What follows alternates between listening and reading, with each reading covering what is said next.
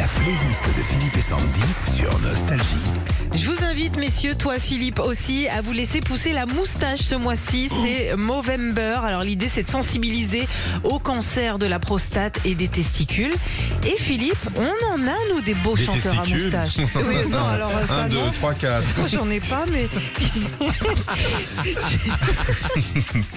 Francis Cabrel.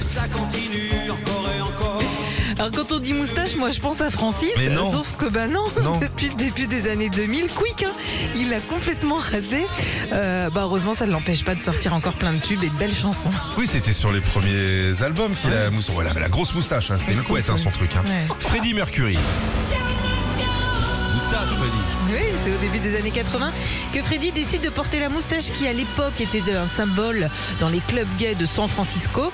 Et à l'époque, certains lui envoient des rasoirs par courrier sur scène pour qu'il la rase.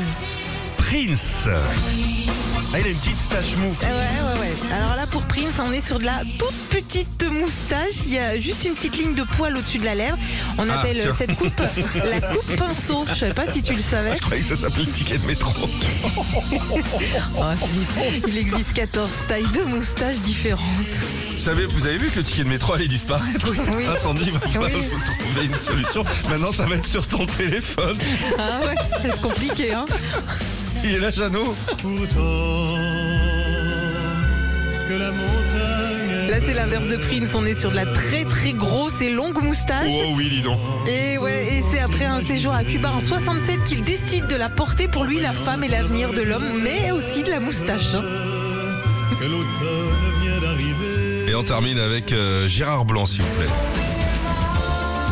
Que ce soit dans le clip euh, d'une autre histoire ou du soleil dans la nuit, Gérard a toujours été connu durant toute sa carrière pour cette sublime longue moustache brune. Ça lui allait bien, hein. son groupe euh, Les Martins Les Circus. Martin Service avaient tous la moustache. Ah oui Retrouvez Philippe et Sandy, 6h-9h sur Nostalgie.